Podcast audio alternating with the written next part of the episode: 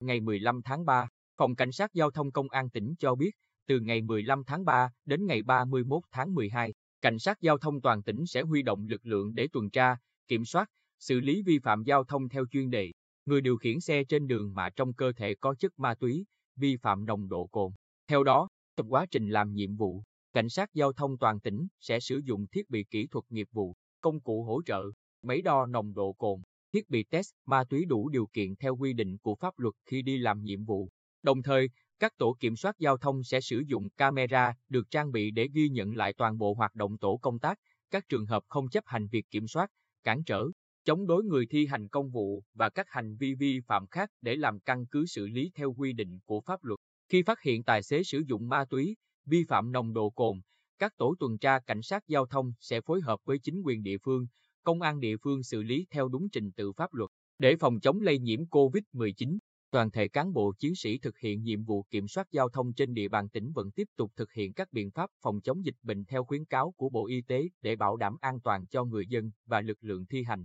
công vụ.